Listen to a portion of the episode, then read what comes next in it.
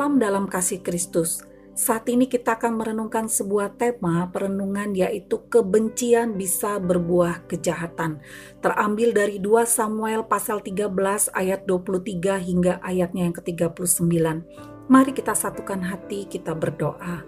Tuhan, kami pertama-tama mau bersyukur karena kami memiliki Tuhan yang panjang sabar dan penuh pengampunan di dalam kehidupan kami. Terima kasih untuk pengampunan kekal yang telah Tuhan anugerahkan dalam hidup kami. Pada saat yang bersamaan juga Tuhan, kami datang ke hadapan-Mu, mengingat pengampunan-Mu yang besar itu Tuhan. Ketika kami menilik hati kami yang paling dalam, kami menjumpai diri kami sering kali tidak bisa mengampuni orang-orang yang kami anggap tidak layak untuk kami ampuni. Tuhan, biarlah firman Tuhan hari ini menerangi pikiran, menjamah hati kami, dan mengubah sikap hidup kami supaya kami bisa melakukan seperti yang Tuhan ingin kami lakukan. Ini doa kami demi nama Tuhan Yesus kami berdoa. Amin. Firman Tuhan dari 2 Samuel pasal 13 ayat 23 sampai dengan ayat 39 akan saya bacakan.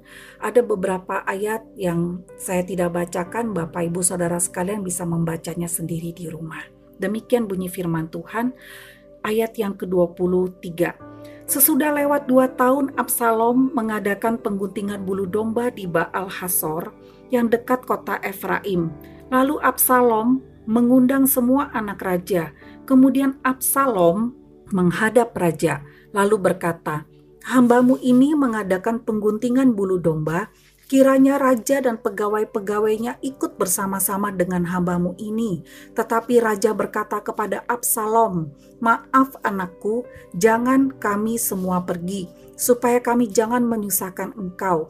Lalu Absalom mendesak, tetapi raja tidak mau pergi. Ia hanya memberi restu kepadanya.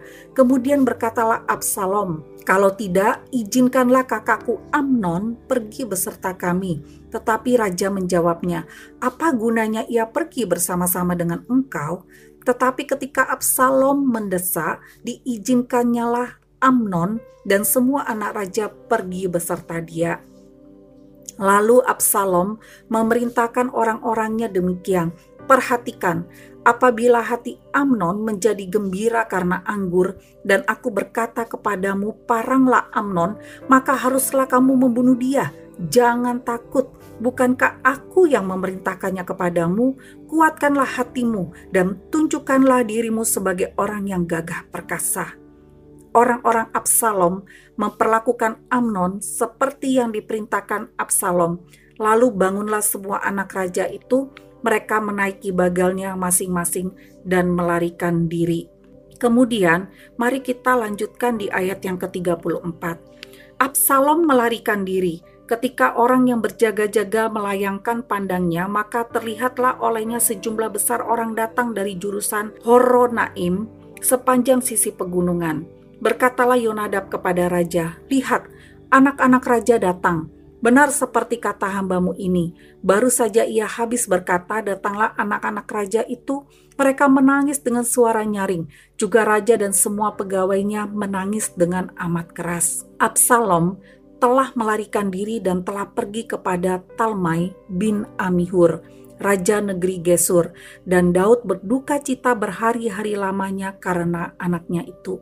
Absalom telah melarikan diri dan telah pergi ke Gesur. Ia tinggal di sana tiga tahun lamanya.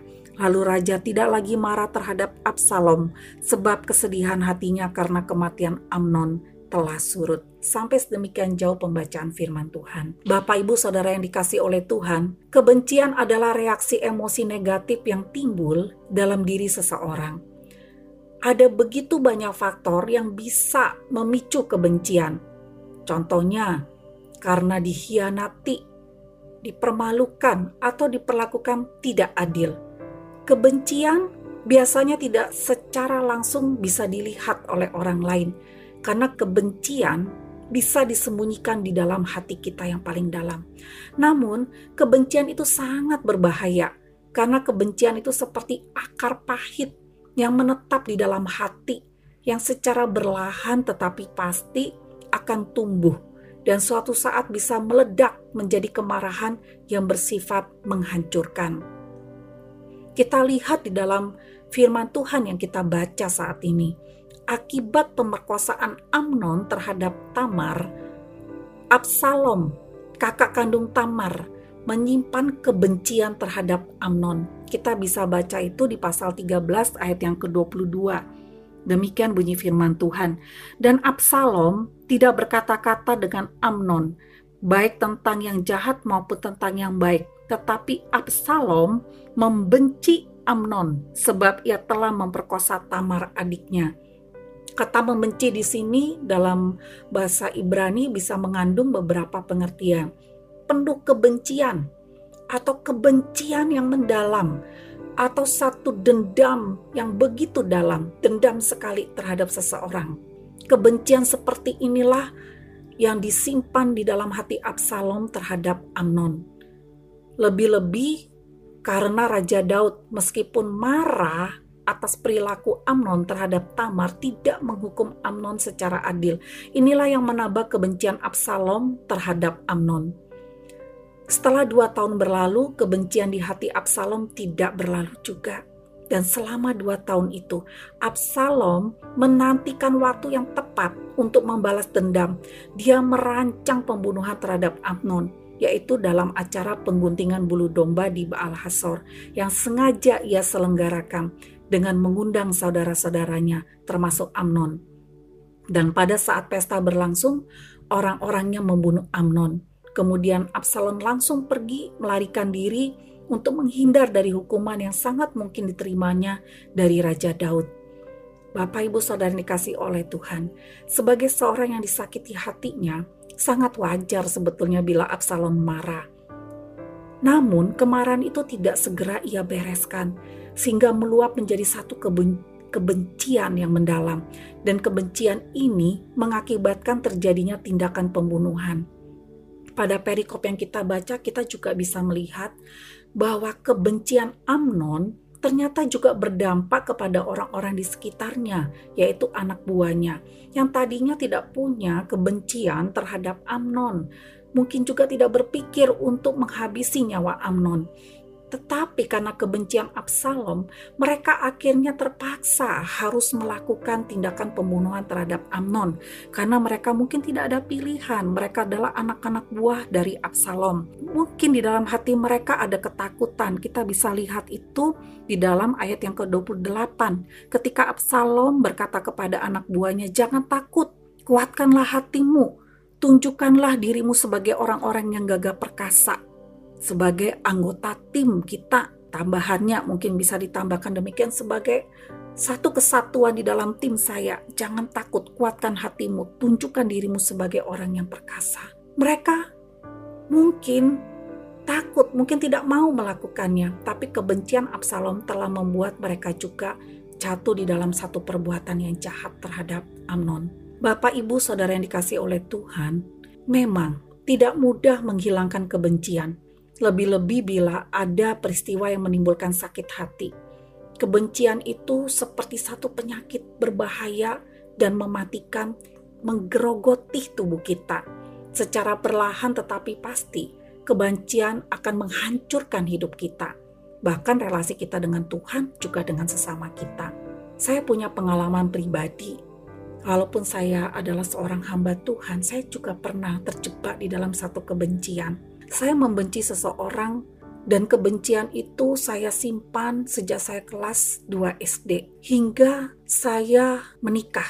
Tidak ada seorang pun yang tahu bahwa saya menyimpan kebencian itu terhadap orang yang telah melakukan satu tindakan yang mengacaukan hidup saya. Saya baru bisa melepaskan kebencian itu bahkan ketika orang yang melakukan tindakan yang begitu kecil ketika saya masih kanak-kanak itu akhirnya meninggal dunia secara tragis saya merasakan terpuaskan, saya merasakan Tuhan itu bersikap adil terhadap saya, baru saya bisa melepaskan kebencian.